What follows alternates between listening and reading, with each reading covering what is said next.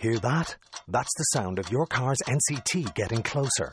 But this year, why not rely on an Avantcard loan rather than luck? If it's time to upgrade your car to something newer, it's time you contacted Avantcard.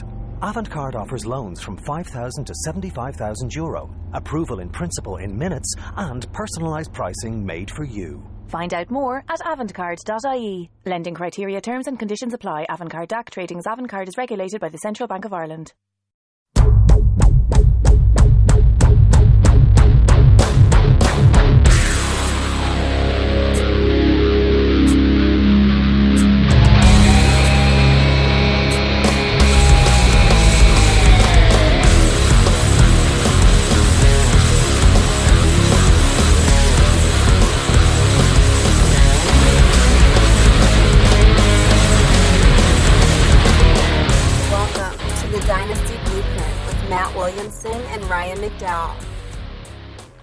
Welcome to another edition of the Dynasty Blueprint. I'm your host, Ryan McDowell, joined as always by Matt Williamson, who is just back from the NFL Combine.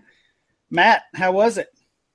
It was awesome. I had a blast. It was. Uh, we drove from Pittsburgh on Tuesday morning, and we did radio shows for three hours a day. Wednesday, Thursday, Friday, Saturday.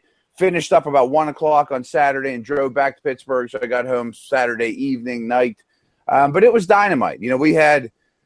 I, I was telling you guys off the air. I got to say, I mean, it's, it's very different for me because I felt like I was pure media instead of scout for the first time.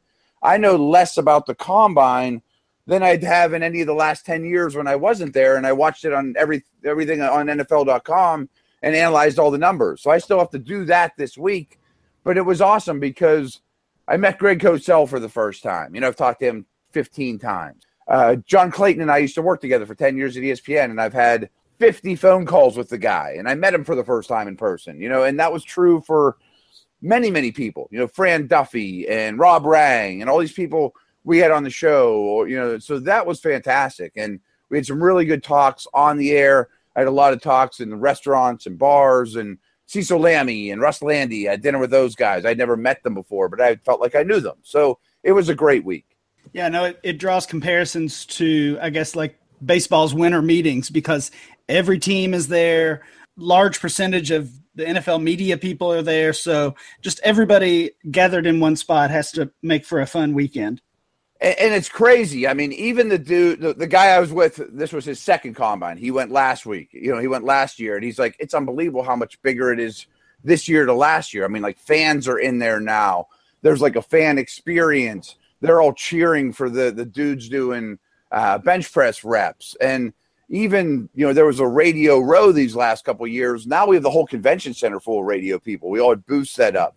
It- It's bonkers. And just to give you some text of it all, I had asked John Clayton, how has this changed in the last couple years? He's like, Matt, the first time I came to the combine was when Cortez Kennedy and Junior Seau were coming out. You know, I mean, that was the draft class. And, and he's like, it was me and five other media guys. that was it. There was six of us here totally, totally you know, covering the combine.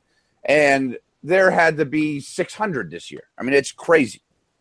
Wow, that's amazing. I know I know you could probably go all day telling stories from your experience there. Uh, but Matt, we we've got an awesome guest today. Uh, we have Alex Gelhar from NFL.com. Alex, how's it going?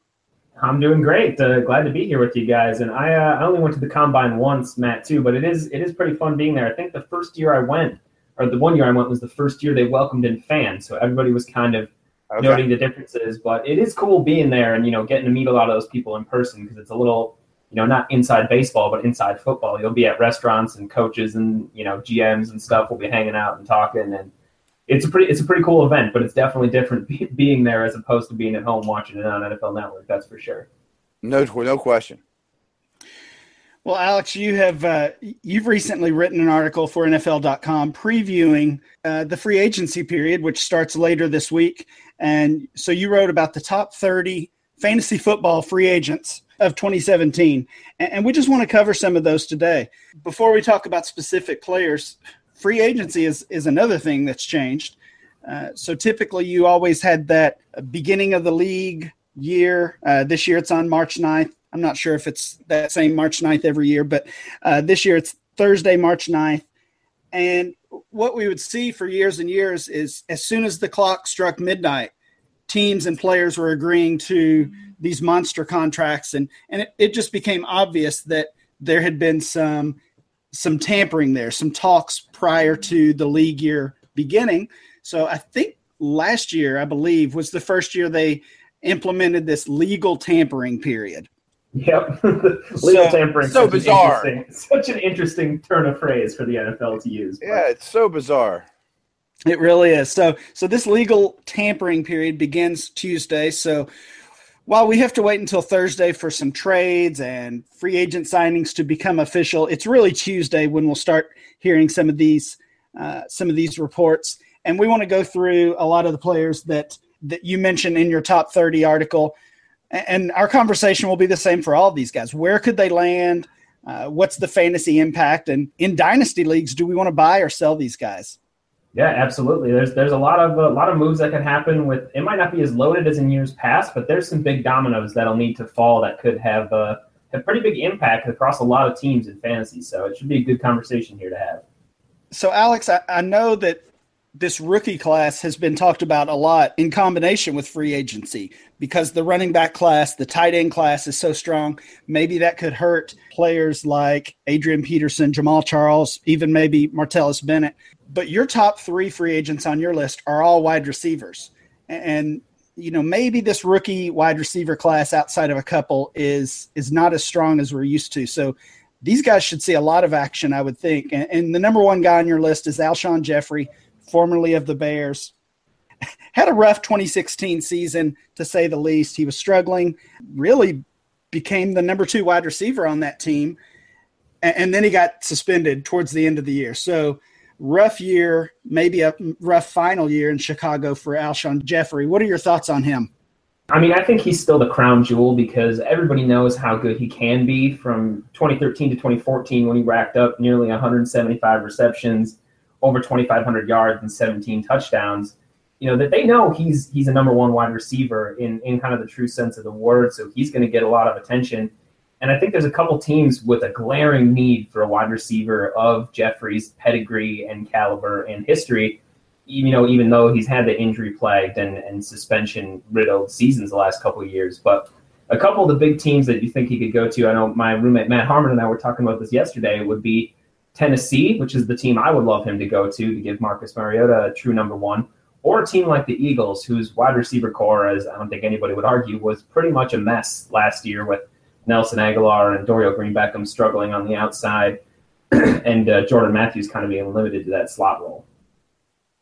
Alex, just this weekend we saw reports. I'm not sure if you had seen this, but there were reports that Jeffery had met with Chicago. It was a deemed a productive meeting, and the door was open for him to return.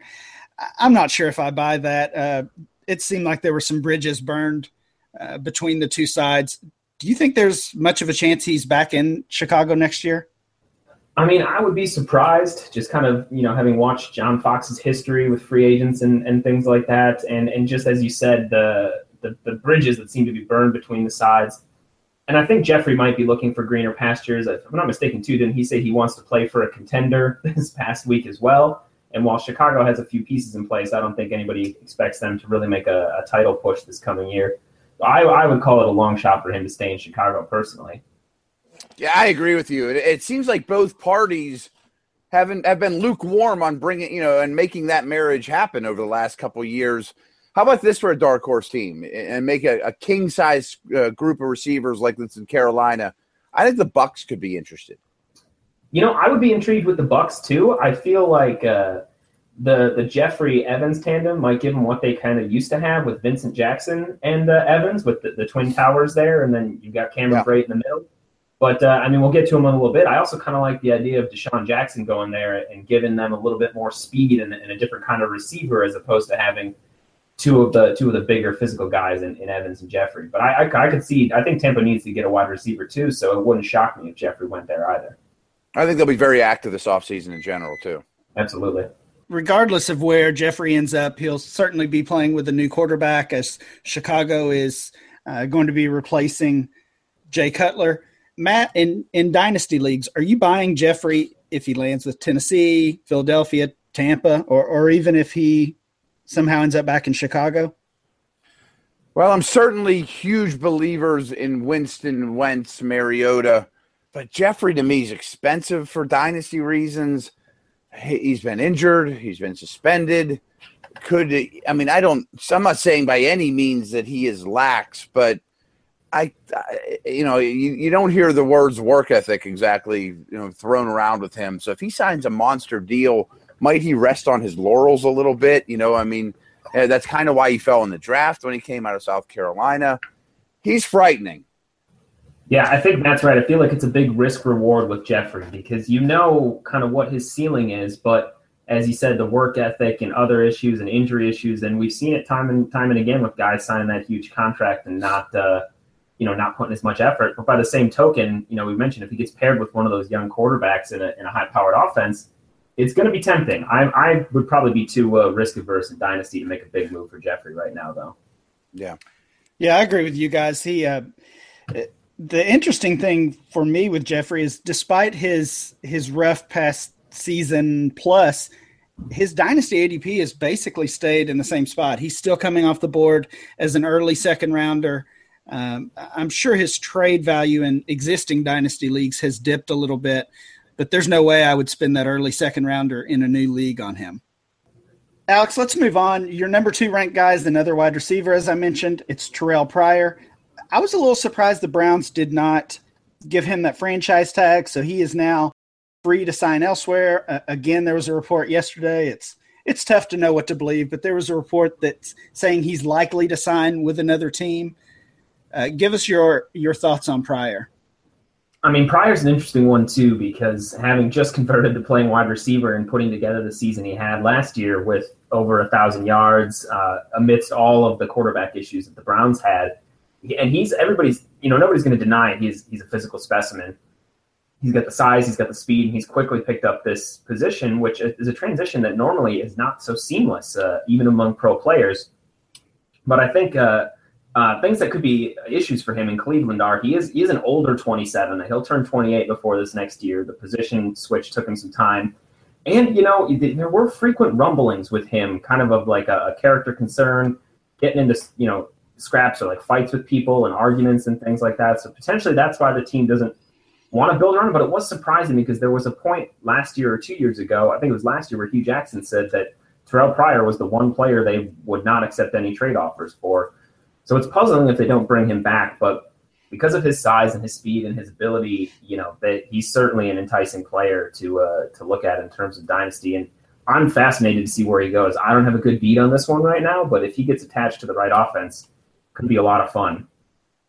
I think it's a mistake just from a football perspective. If you're the Browns with that much cap space, hurting in that many situations, you know, in that many areas to let this kind of talent walk out the door. Uh, that one makes very little sense to me. And even if it meant overspending, the, you know, to franchise him, I think that was the move. And now I don't think he goes back to Cleveland.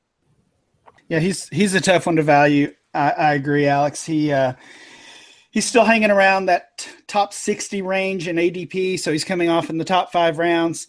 But yeah, there there've just been no rumors regarding where he might land if he does leave Cleveland, of course, he played his college ball in Ohio, so you would think maybe there's a chance he would want to stay uh, close to home, but uh, who knows at this point? Unlike some of these other free agents, almost any team that he lands with would have to be viewed as an upgrade just as far as situation. You know, we still don't know who the quarterback is. You know, despite the age, the position switch that you mentioned, he could he could see a big jump in uh, in value and, and maybe even a jump in production with a new team. Yeah, I could see a dozen teams he could land with, and Ryan has made a great point that all of them would be an upgrade. You know, and, and not only that, wherever he lands, they want him and they're going to give him big money, so they're going to use him. I mean, it's not like he's going to get he's a fade away. So sorry to jump in there, but I think you made a great point there, Ryan. That it, it he's almost has to increase in dynasty value. Yeah, he, he absolutely he could be a good buy low. And I mean, even though he's he's going to turn 28 this summer, that's not that old for in terms of wide receivers. We see a lot of guys, you know, play well into their early and mid 30s, and I get, you know, it's not the same as like a running back. He doesn't have as much, you know, tread on his on his tires exactly, or is it not much wear on his tires? Excuse me. So he could be an interesting guy, and if you get him now before he lands with a, a better offense, you know, it could end up being quite a bargain for you if he if he continues this ascent. Alex, your next player is one we we mentioned just a moment ago, DeSean Jackson.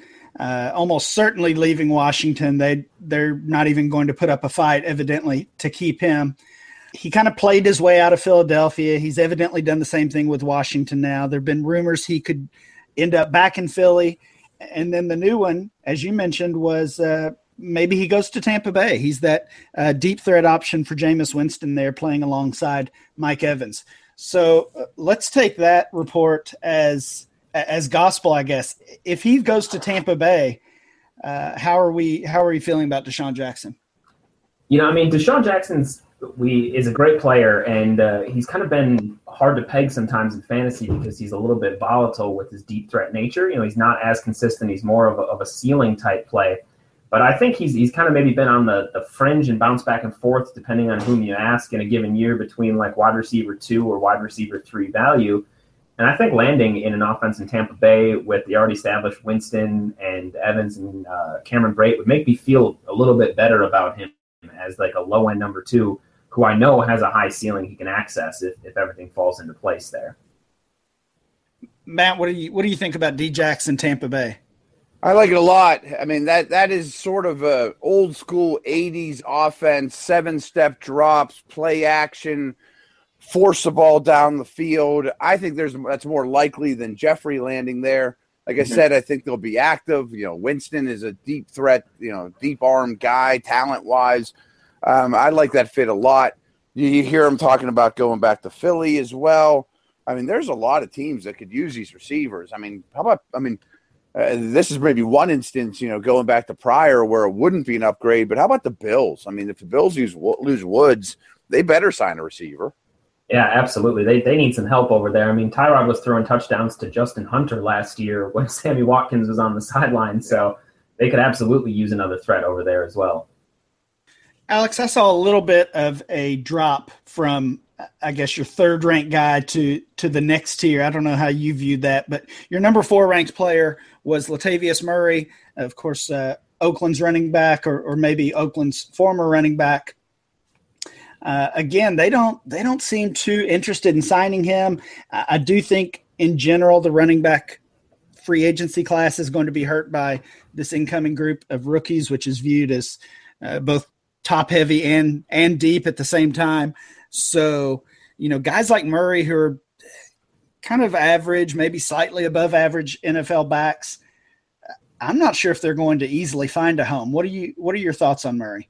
No, I think you you hit it 100% on the head there because this is definitely a drop off for the tier in terms of these running backs because you've got a mixed bag of of average guys like you said like Murray, older guys that are kind of pigeonholed into the right specific system, like maybe LeGarrette Blunt or Adrian Peterson. Question marks like Eddie Lacy and Jamaal Charles. But as as for Murray, I mean, I think there's a couple places where he can be successful. He's you know he's more of a straight line runner. We know he's got good speed. He's got good power. He's not going to create as much for himself as other guys will, but I, you know, depending on what Tampa does with Doug Martin, Latavius Murray might be an interesting guy there. I kind of like the idea of him a little bit, maybe in Carolina too, with J- Jonathan Stewart getting up in age. I, everybody feels Carolina's going to go in the draft, but if they don't and want to sign a, a, decent free agent on on the cheap, I think Murray could benefit from the extra space created in some of those read option plays with Cam Newton. Even though they, the team admits they want to run him less, but they'll still have that threat, and that could open up things for a guy like Murray to help help that team that's been ground and pound traditionally, uh, you know, move the chains there. Are you guys big on him? I, I look at him like, like if I'm the Raiders, he's like my ultimate consolation prize. Like I'm sitting there going, boy, we've re- rebuilt all the hard hard spots of this roster. I want a stud second level linebacker and I want a stud running back. I don't want to settle for Murray. You know, I, I want Fournette. I want Cook. I want Adrian Peterson. I'd even rather have Lacy. You know, I mean, to me, mm-hmm. uh, Murray is just uh, really a, a, borderline starting guy.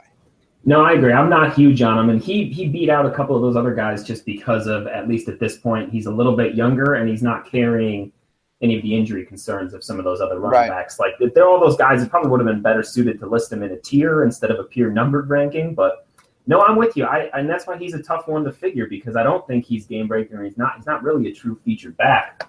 But he can be successful in an area where he's going to get goal line carries and see some volume as we saw in Oakland. But is anybody going to give that to him with this crop of rushers coming in? That's that's the big question. We'll find out in the opening week or so of free agency. Yeah, it just seems like the Raiders have been trying to replace him uh, almost from the start. You know, two years ago they brought in Roy Helu, and uh, he was he couldn't even get on the field. He was so banged up. Uh, so Murray became the workhorse for that offense and and put up some decent numbers. But then, you know, this past year it pretty much became a committee uh, committee attack with two I don't want to say no name rookies, but I mean DeAndre Washington is is decent. Jalen Richard was an undrafted guy, and they took carries and touches away from Murray. So uh, I would say sell in Dynasty, but I think it's probably too late for that. If you can get a late second, that's probably your best case. Otherwise, just wait and hope he he lands with Tampa Bay or one of these teams like Alex, like you said.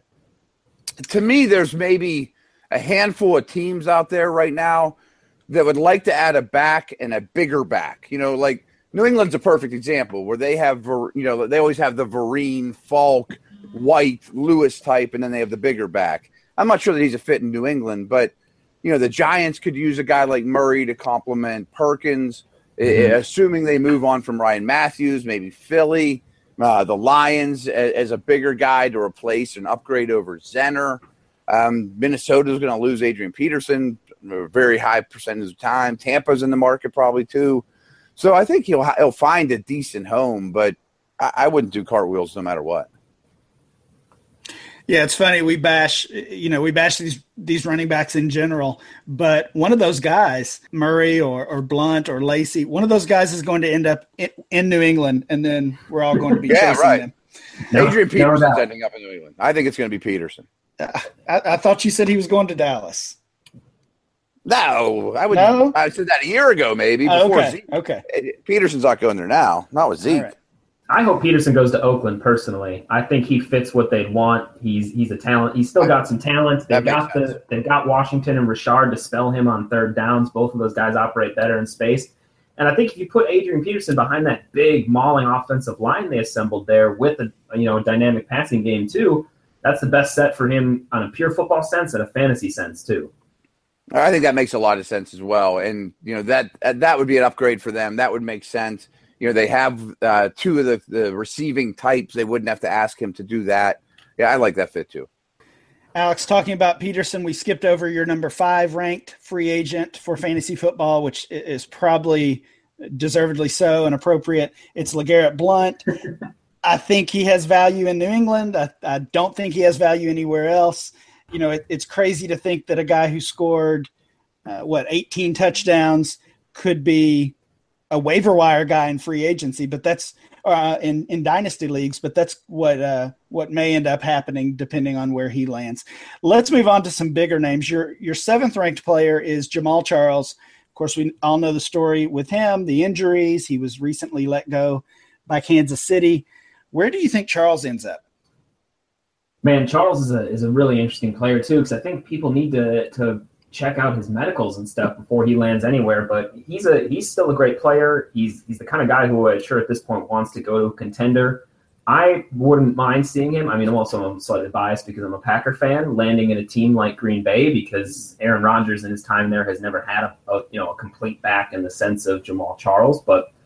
I think wherever he goes, he's probably going to be more of a rotational player, but could still be effective in that role. I mean, we saw earlier in his career that he only averaged, I think, around 15 touches a game in a couple of his seasons when he was still a, a top 10 overall back.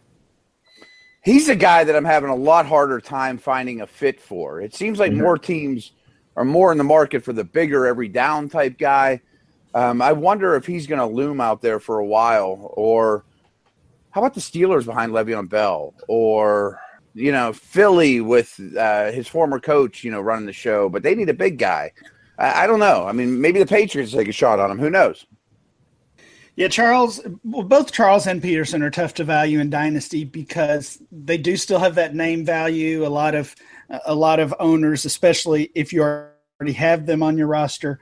You're not ready to bump them down in value. So I don't think those are guys you're going to get, you're going to see traded a lot, but their value is clearly uh, fallen far from where it was a couple years ago. Alex, you mentioned you're a Packers fan. Your number eight ranked player is recently a Green Bay Packer, Jared Cook.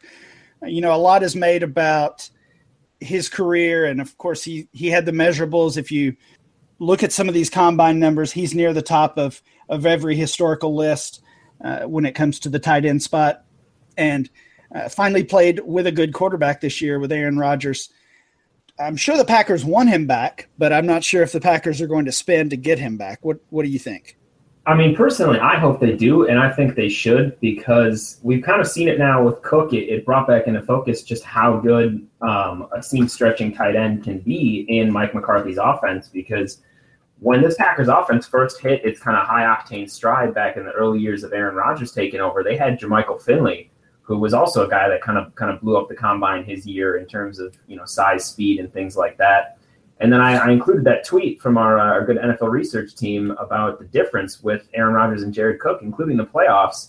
Uh, Rodgers had 34 touchdowns and three interceptions, and without Cook in the lineup, fell to 15 and six. Cook was almost that missing piece, being able to threaten the middle of the field and helping open things up in the, the shorter area for a guy like Randall Cobb, or even in deep spaces for Davante Adams and Jordy Nelson. So given how tight end, I mean, we've got a good class coming in, but even this year, you know, tight end was was largely a mess. I mean, Martellus Bennett was the seven ranked tight end, and he scored most of his points in just a handful of games. And Cameron Brate was up there and stuff like that.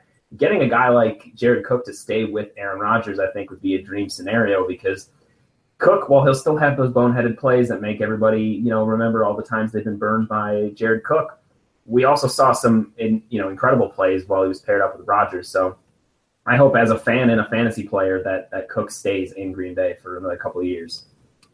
Alex, I worry about the Packers roster, and I think this is a, a tough off season for them. I think the roster overall is in worse shape than most people realize. I mean, I agree. Yeah, I mean their edge rushing and cornerback situation scary. Their inside linebacker position is not great. Um, I mean, I don't love their receivers. They could use a running back. But I also think that Cook is probably worth more to them than he is anywhere else. You know, you mentioned it. They need they need the Finley. You know, they need the, the, all those three by one sets with the tight end. You know, attached to on one side of the field by himself. And the other thought was, you know, Ben McAdoo was in Green Bay, and they certainly could use a tight end in New York. Mm-hmm.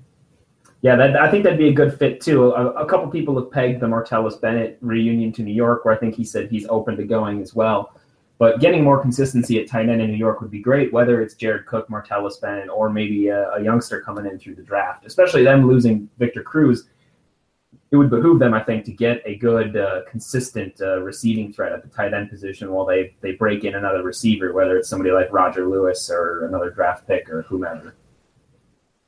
The ones that I, I loved from your the section on Cook is Green Bay's record with and without him. So they they were ten and three with yeah. him this past year, two and four without him. That's that's pretty telling. And I guess the good news for Cook and Bennett is there are so many teams that need tight end help across the league. And, and unlike the running back position where teams might be willing to say, I'll just draft somebody in the third or fourth round, we all know it, you can't count on that immediate tight end production from a rookie, uh, even though we see it every once in a while, as we did last last year with Hunter Henry. Uh, you can't just say I'm going to draft a, a, tight end in the you know the, even the first or second round and expect him to start. Uh, so that may that may actually help Cook and Bennett in comparison to this rookie class. No doubt. Uh, let's go back to the Packers. Your 10th ranked player was Eddie Lacy. Uh, yeah, he's he's another one that's tough to figure. Uh, I'll I'll just let you ramble on his time with the Packers and what you expect from him going forward.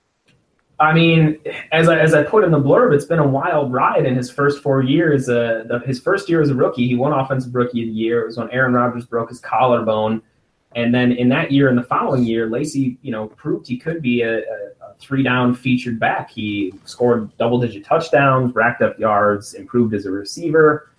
And then in 2015, the weight issues and injury issues kind of went hand in hand, and those have plagued him the last two years. There was the uh, the Thursday night game. I forget which year it was where he broke curfew, and so there were other issues.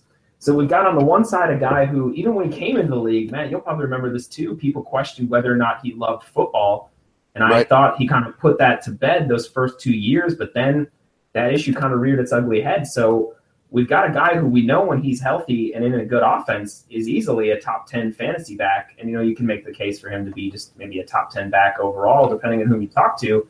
But we haven't seen that guy in three years. So, and he's still dealing with the ankle injury right now. He's been posting rehab videos and such. So, I mean, there's that, there's that great if. If Eddie Lacy is healthy and in shape and in an offense, you know, you're ready and locked and loaded in fantasy. But man, that's a big if. And there are a lot of warning signs tipping the scale in the other way as well. Yeah, he's really frightening. And you mentioned when he came in the league, you know, he had a foot toe issue that I know some teams said this guy's going to have a short career. You know, I mean, I know that for a fact that some teams viewed him that way. And now he's fighting an ankle. You know, we always talk about the weight. He has been inconsistent.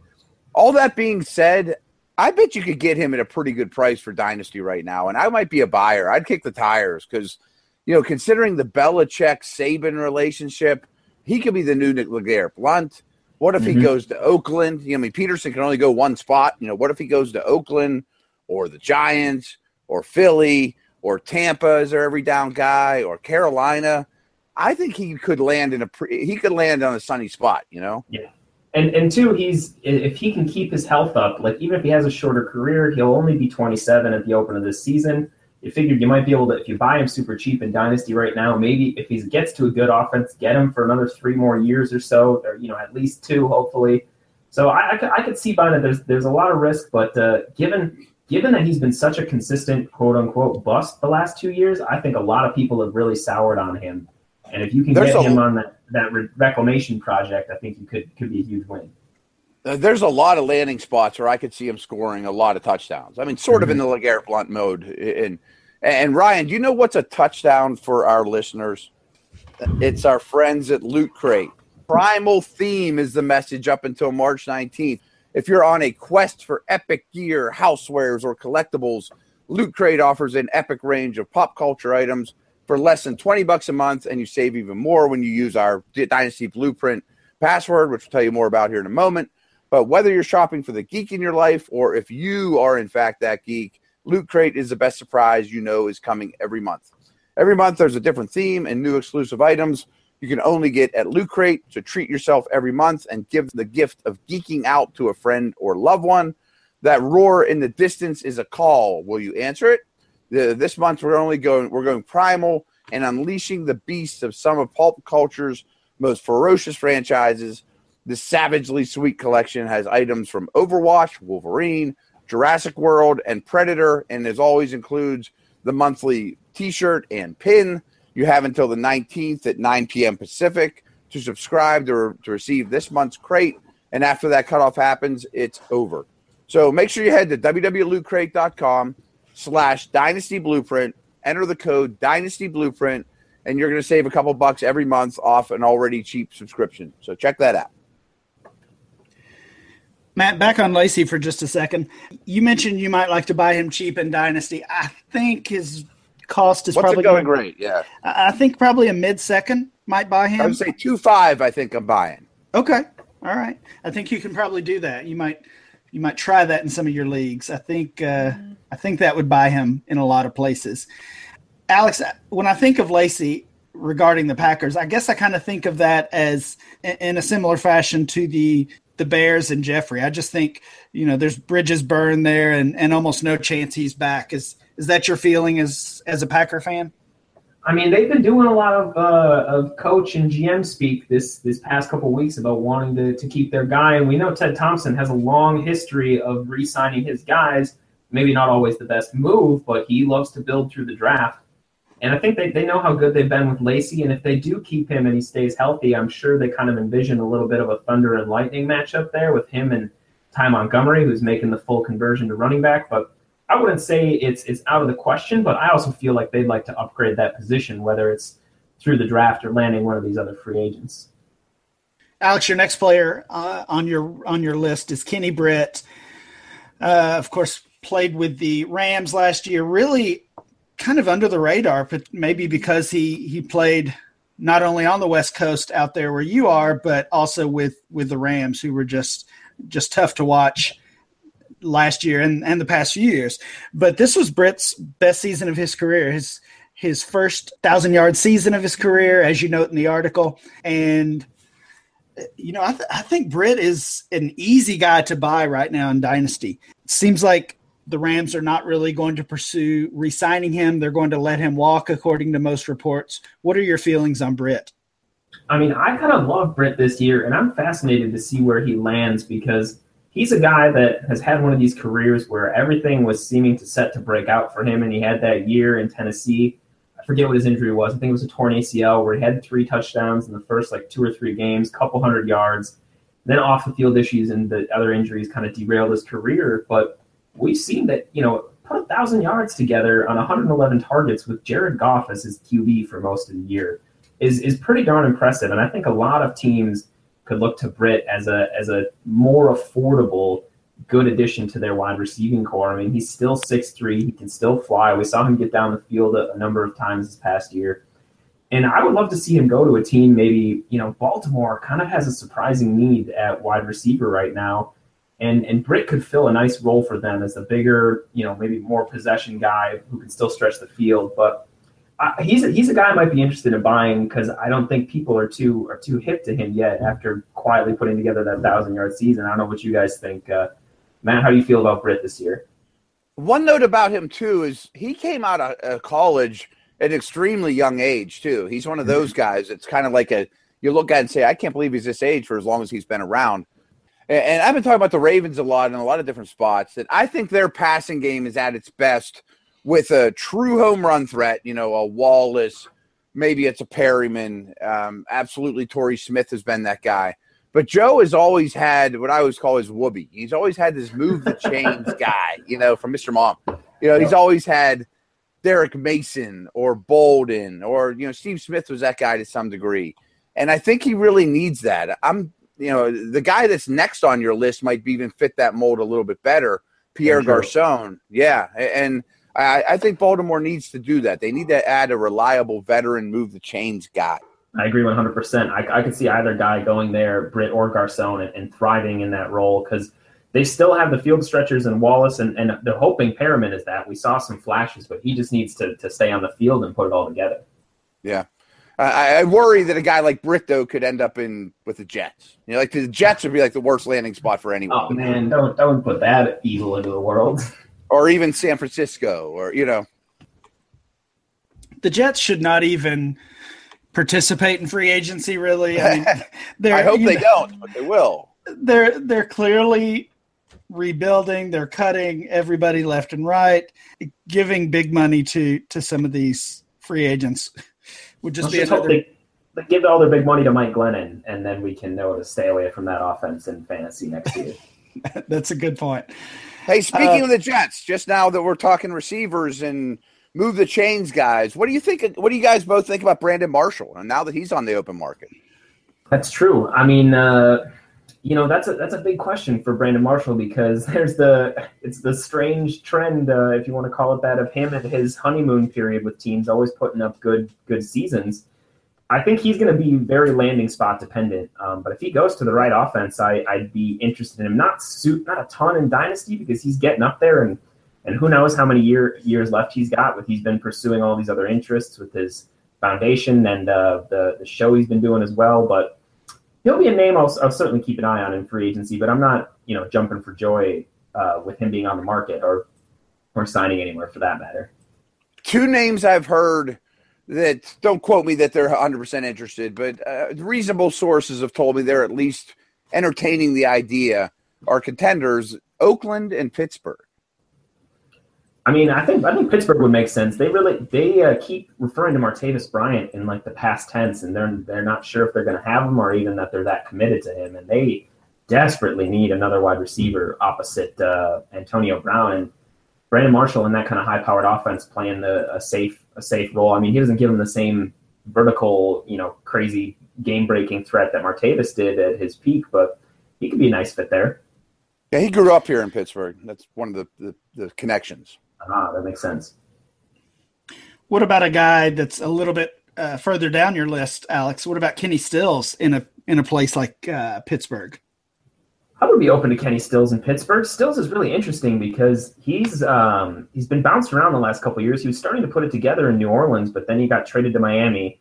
And then Adam Gase this past offseason like really committed to him when he got there. He was talking about wanting to get Stills more involved, and he actually moved him all over the field this past year, where Stills had kind of traditionally been the outside wide receiver and deep threat. And Stills, it's crazy too. He's got, you know, he's wrapping up his rookie contract, but he's only 24 right now. So he's a guy that, especially if you, you know, maybe worth putting out some feelers in Dynasty because if he lands in the right offense where he can thrive as a, as a number two, I mean, he's he's still he's still growing into the position. He's only 24. I kind of like his upside, even if he's in uh, in Pittsburgh or maybe a place like Cincinnati opposite AJ Green, because he would offer them a little bit of both what they lost with Sanu and Marvin Jones this past year too. I feel like he's going to get overpaid, and I like him. I think he's best as a deep threat, but he's coming off a good year. Um, maybe he'd be a consolation prize for Tampa if they don't get mm-hmm. a you know a better dude. You know. Yeah, I agree. The, the, the market is kind of dictating his pay as well. He's he's a young guy coming off a career year with the cap increasing. I've seen he's probably going to get 12 million or 11 or 12 million on the market, which seems absurd. Like it's right. it's gonna it's gonna be more than what his production will probably justify. But I still think in the in the right offense, you know, throw his contract out of it, he could put up some solid fantasy numbers. What do you guys think about San Francisco as a as a wide receiver landing spot in general? And and this could be for free agents. I'm I'm not sure off the top of my head what their cap situations like. Uh, so it could be for free agents or rookies. Do you view that with Shanahan there now as a good landing spot for a, a wideout? Well, their cap situation is bonkers. They have as much to spend as they absolutely want. Right. They have a ton of cap space. I uh, I think it, their wide receivers landing there for me is going to depend on what they do at quarterback. If if they do re-sign Kaepernick, I know that has kind of been out there a little bit that that's why he did like voided his contract to maybe get a new deal.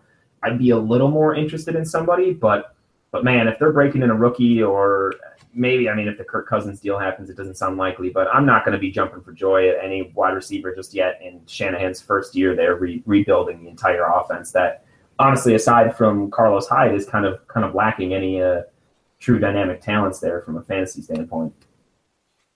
They did re-sign what's his face yesterday. Not that it matters, Kerley, but mm-hmm. I mean their their receiver position is the worst in the league. Yeah, by far. Alex, there's just a, a couple more guys I want to go over here with you from your list, uh, and one of them is Colin Kaepernick, who you just mentioned. I, I had not heard that uh, that rumor that he could potentially stay in San Francisco. But in general, what are your thoughts on him and how do you view him from a fantasy perspective? I mean, so much was said about Colin Kaepernick last year with the, the kneeling and whatnot, but honestly, we're talking about fantasy here, so we can throw all that that garbage out because when it comes down to fantasy, over 10 weeks, he put up six top 10 performances and had only one outside the top 20 last year in San Francisco, and that was that snow covered disaster of a game in Chicago where he threw five passes. So he, you know, he let's not forget he took a team to the Super Bowl. Nobody's going to sit here and tell you he's, you know, an Aaron Rodgers or Tom Brady level passer, but he's capable. He's still got a big arm, and as far as fantasy goes, it's it's his legs that really matter. It's the Konami code. So if he if he can go to a good offense that's going to help set him up and put him in good positions, I I kind of like him as a you know, in redraft leagues as a late option, or you know, if you're in a position like I actually I am in one of my dynasty leagues where I'm going to need to start looking for a new quarterback because Philip Rivers is aging and and you know falling apart down the stretch. Colin Kaepernick could maybe be a buy low situation. Do you guys see any fit that makes sense for him? Because I'm really struggling to say, boy, this team would love him. You know, like mm-hmm. if it was the old regime in in Buffalo, I would think there, you know, to replace Colin Ka- or Ty- Tyrod Taylor maybe.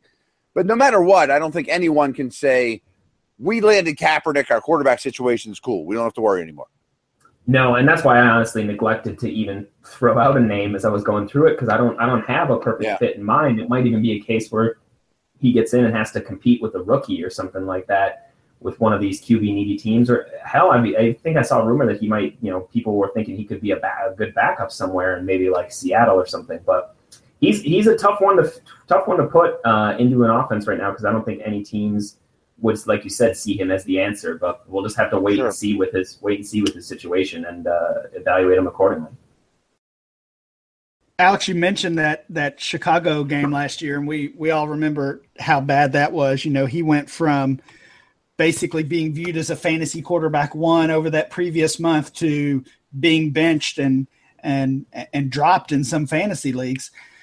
So if you think about the teams that have openings right now or, or potential openings at the quarterback spot, Chicago, Buffalo, the Jets, the Browns, you know, all those are, uh, at least for much of the football season, cold weather towns. Does something like that game come into play when those teams are considering Kaepernick? I mean, maybe, but he also has played well in the cold before. He went into Lambeau Field in 2013, I think, and you know got a victory in one of the colder games to ever be played in that in that stadium. And uh, I think he's played he's played well in cold weather in the past, if I'm not mistaken. So plus, I mean, that game too, he only threw five passes. It was like they totally took the air out of the offense in before benching him. So I don't I don't think I don't imagine that would weigh too heavily in, in their minds that that one game. If it does, I mean, we've seen the NFL do stuff like that before. Oh well, but I would I would hope that I would hope that doesn't skew it too much. But I bet all of us could envision a series of events where by week six, everyone in fantasy started calling Kaepernick. Oh, 100%. And and he's dirt cheap in dynasty still, Oh yeah, like third round, third round rookie pick. All right, Alex. The last two guys, we'll kind of group these together. I think there may be similar players in some different situations. Your 14 and 15th ranked player, Rex Burkhead, uh, recently of the Bengals, Danny Woodhead of the Chargers. Of course, Woodhead missed basically the entire year with a torn ACL. Burkhead uh, didn't really get much of an opportunity until the end of the season when uh, the guys in front of him were hurt, but he he looked good. What do you think about those two? How much are you uh, investing in those two as fantasy options? I mean, fantasy wise, it's going to be a lot of landing spot contingent. And Woodhead, we're going to need to see his health. I mean, 2015, he was coming off that fractured ankle and he finished as the, the RB11 in standard scoring. The ACL's a little different. I would kind of hope he lands back with the Chargers, Los Angeles now, of course, because uh, Melvin Gordon was played well and was great in fantasy down the stretch, but he was getting, you know, an obscene amount of carries and touches in that offense. And I think it would behoove them to have a, a complementary back like Woodhead there. Burkhead is a really interesting one to me because I think he showed he's got complete back skills. And there was that playoff game a couple years ago where the Bengals played the Colts, and Rex Burkhead was like extremely dynamic for them in the first half, and they kind of got away from him. I would love to see a team give him more of a chance or put him in a prominent role in a committee because he was he was more effective, frankly, than uh, Gio Bernard or Jeremy Hill in Cincinnati last year. I, I don't know that he'll get that opportunity, but uh, I'd be very interested in, in Burkhead if he if he's given a chance. I like Burkhead a lot as a player. I- I'm sorry to interrupt him, right? No. Yeah, I mean, and I've been doing so much Steelers radio. I keep bringing them up. I apologize, but his name's been brought up to me many times in the last couple days. Of how about him as a Le'Veon Bell backup? I'm like, yeah. I mean, I think he's the type of guy. Whoever your favorite team is, you want him to sign with. No, I could totally see that, and, and like the, he'd be a great fit behind Le'Veon Bell, and if he got injured, you know, he could carry the load for a while. But I, I would love to see him in a place where they're actually going to give him, you know, ten to fifteen touches a game and, and see what Yeah. he can do there. I don't know that it'll happen, but I'd be excited. Yeah, I know Burkhead is well thought of um, in a lot of circles. I I noticed uh, just a couple weeks ago, our buddy Evan Silva tweeted out that he views Burkhead as the top free agent back in this group. So uh, Wow. he he values him, I guess, ahead of Lacy uh, and Blunt and some of these other guys we've talked about. And then the other thing on Woodhead is he's he's practically free, or maybe um, maybe he is free in some dynasty leagues. I actually just added him off the waiver wire in one of my leagues, and as soon as we're done here, I'm going to go check all of my I other might- leagues. I'm gonna do a quick search too after this, actually. Yeah, and, and he's he's exactly the type of guy who you should be adding at this time before free agency starts, because you know there's there's a good chance he ends up with very little or, or maybe no fantasy value until an injury happens. But if he lands in that right spot and you just added him off the waiver wire, you, you know you've you've won the, the lottery. Maybe Absolutely. maybe just scratch off, but you've won the lottery. Ryan, you need to wait like an hour to publish this before we're finished, so we can all Yeah, double check on Woodhead until until it becomes everyone hitting the waiver wire looking for him. Yes, yeah, I'll do that. well, Alex, thanks a lot for joining us today. And before we wrap it up, just tell our listeners where they can find your work. Uh, well, you can find all my work at uh, NFL.com slash fantasy. My uh, writer page is NFL.com slash Gelhar. That's probably 90% fantasy. And every once in a while, I do another feature or something else uh, around the website there. I'm on Twitter at Alex Gelhar. That's G E L H A R. And then uh, on Facebook as well, where the company's pushing us into that space. Uh, Facebook.com slash Alex Gelhar NFL. So you can find me all over the place. It's been a blast talking with you guys. It's fun. We're in the thick of dynasty season here. Yeah, exactly. We we love it. It's our time of year for sure. Thanks again to Alex, and we'll be back next week with more Dynasty Blueprint.